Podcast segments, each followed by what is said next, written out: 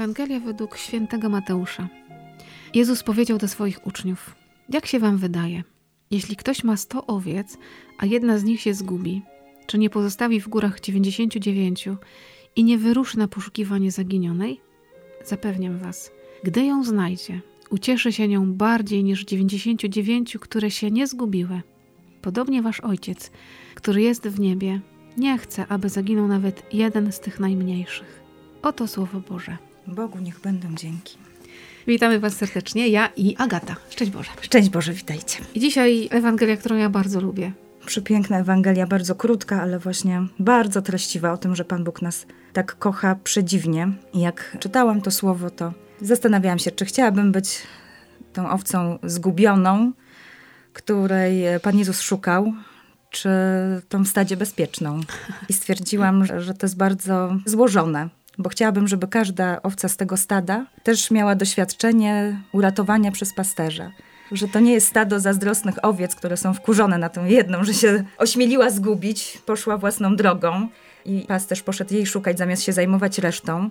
Zobaczyłam tę Ewangelię w taki sposób, że każda z tych dziewięćdziesięciu dziewięciu też ma takie doświadczenie bycia w ramionach pasterza i nie zazdrości. Tak, zazdrości w Boże dobry sposób. Mówi, jak tobie jest dobrze teraz. Że jesteś przytulona. Też mamy takie wspomnienie. To jest historia, myślę, że każdego z nas, bo jak mi się wydaje, że jestem w stadzie i jestem bezpieczna, no to już w tym momencie schodzę z Bożej drogi i sobie po swojemu ustalam. Mhm. I już jestem tą owcą w chaszczach i już, i już meczę do Pana: Boże, ratuj. Boże, ratuj. Kiedy owcy mamie zabierze się małe, to ona beczy bez ustanku i to małe ciągle beczy bez ustanku. Nawet jak to małe jest daleko, to one wzajemnie się ciągle wołają. I tak sobie myślałam, jejku, czy ja tak umiem? Nawet jak nie słyszę czasem odpowiedzi mojego Pana Jezusa, mojego pasterza, to czy ja beczę tak jakby, wiesz, taki wysyłam sygnał ciągle, ciągle, ciągle, ciągle, bo tak robią owce. Pan Jezus wcale nie jest taki złośliwy, że on po prostu będzie czekał, aż ja osłabnę, tylko faktycznie chce też, że ja poczuła to prawdziwe pragnienie, pragnienie pasterza. Bycie, bycie odnalezioną, nie? Zauważam, że ta moja droga to są manowce i wcale tam nie jest fajnie. To jest przepiękne słowo takiej dobrej nowiny. No wcześniej jeszcze było takie słowo, albowiem Syn Człowieczy przyszedł ocalić to, co zginęło. Pan mhm. Bóg w tym obrazie tej zagubionej owieczki mówi o tym, że On jest tym, który ocala, nie sądzi, nie odrzuca, ale właśnie bierze w ramiona, przytula, daje nowe życie. To mhm. jest niesamowita, dobra nowina. I też ważne w tej Ewangelii jest to, że ta owca tak naprawdę sobie nie zasłużyła na tą troskę pasterza. I to jest też taka prawda przepiękna, że miłość Boga jest bezwarunkowa. Ale zresztą, kiedy to dla nas pocieszające, kiedy zabłądzimy, kiedy nabroimy, to spowiedź jest takim momentem, że ja nie mam się czego bać, że on tam nie będzie stał z rózgą, tylko po prostu weźmie mnie na ramiona i zaniesie mnie do tego stada. Już nie będę musiała po tych skałach ciężkich gdzieś tam chodzić, tylko on mnie zaniesie. Dokładnie tak. To jest bardzo pocieszające dla nas. My się boimy często Boga, który jest samą miłością.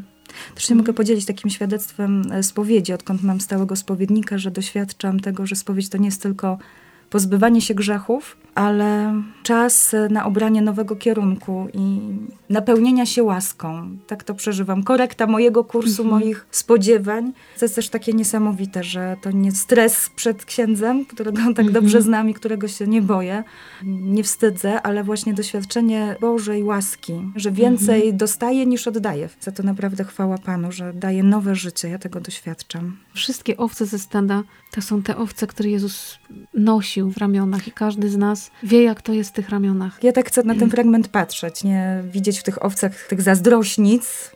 Nie można być w stadzie bez tego doświadczenia tej ojcowskiej miłości Pana Boga. To życie jest wtedy poplątane. Mm-hmm. A to jest naprawdę podstawowe doświadczenie, że Pan Bóg mnie kocha tak bez moich zasług i kocha mnie tak, jak ja tego potrzebuję. Nie, nie można tego porównywać, że kogoś kocha mniej, kogoś bardziej, a ja bym chciała, Panie Boże, żebyś mnie kochał tak, jak ja sobie wymyśliłam. No nie, bo On wie najlepiej. Nam jest trudno zrozumieć, bo my tak nie umiemy kochać. A przyrównujemy naszą miłość, nawet najwspanialszą, małżeńską, rodzicielską, do miłości Pana Boga. To jest tylko, ojejku, tak niewielki ułamek Bożej miłości i że nam trudno uwierzyć w to, że można kochać do końca, każdego z nas osobna, ale też każdego inaczej.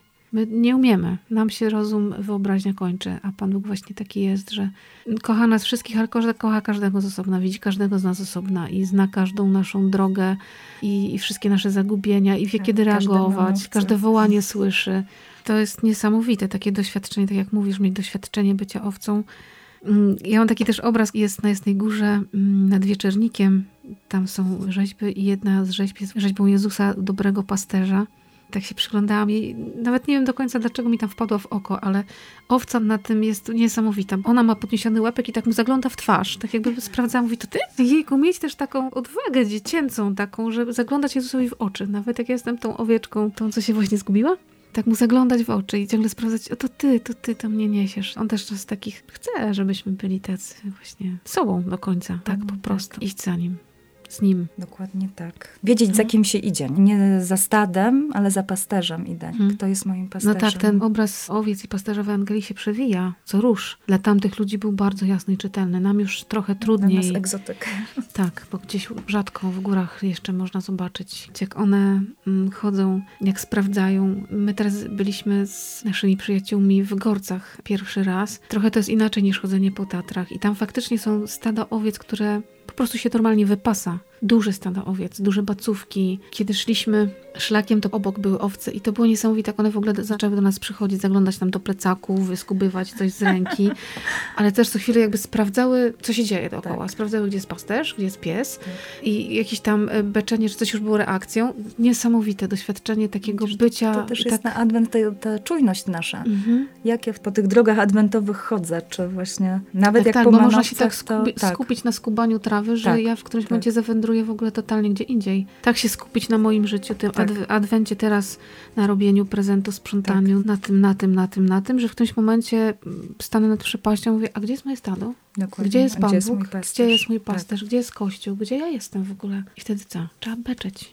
Taka właśnie dzisiaj owcza kawa. Tego wam dzisiaj życzymy, słuchajcie, żebyśmy się nie bali beczeć głośno, jak trzeba wołać Jezusa. Żeby nie mieć tak. fałszywej takiej pokory, że nie wypada, że głupio, że już po raz trzeci w tym tygodniu. Nieważne. Ja się mogę gubić tysiąc razy dziennie, to tysiąc razy Pan Bóg po mnie wyruszy. I nie będzie mi czynił wyrzutów, tylko weźmie mi w ramiona, postawi z powrotem stać i powie, kochanie, tu jest twoje miejsce. Niesamowity pasterz. Niech nas to przygotowanie do świąt całkiem nie omami, tylko żebyśmy co chwilę podnosili głowę i patrzyli w niebo. Szukali pasterza. Tego wam z tego serducha życzymy. Dokładnie tak. Dzięki, Agata, za tą kawę. Ogromne. Dzięki za zaproszenie.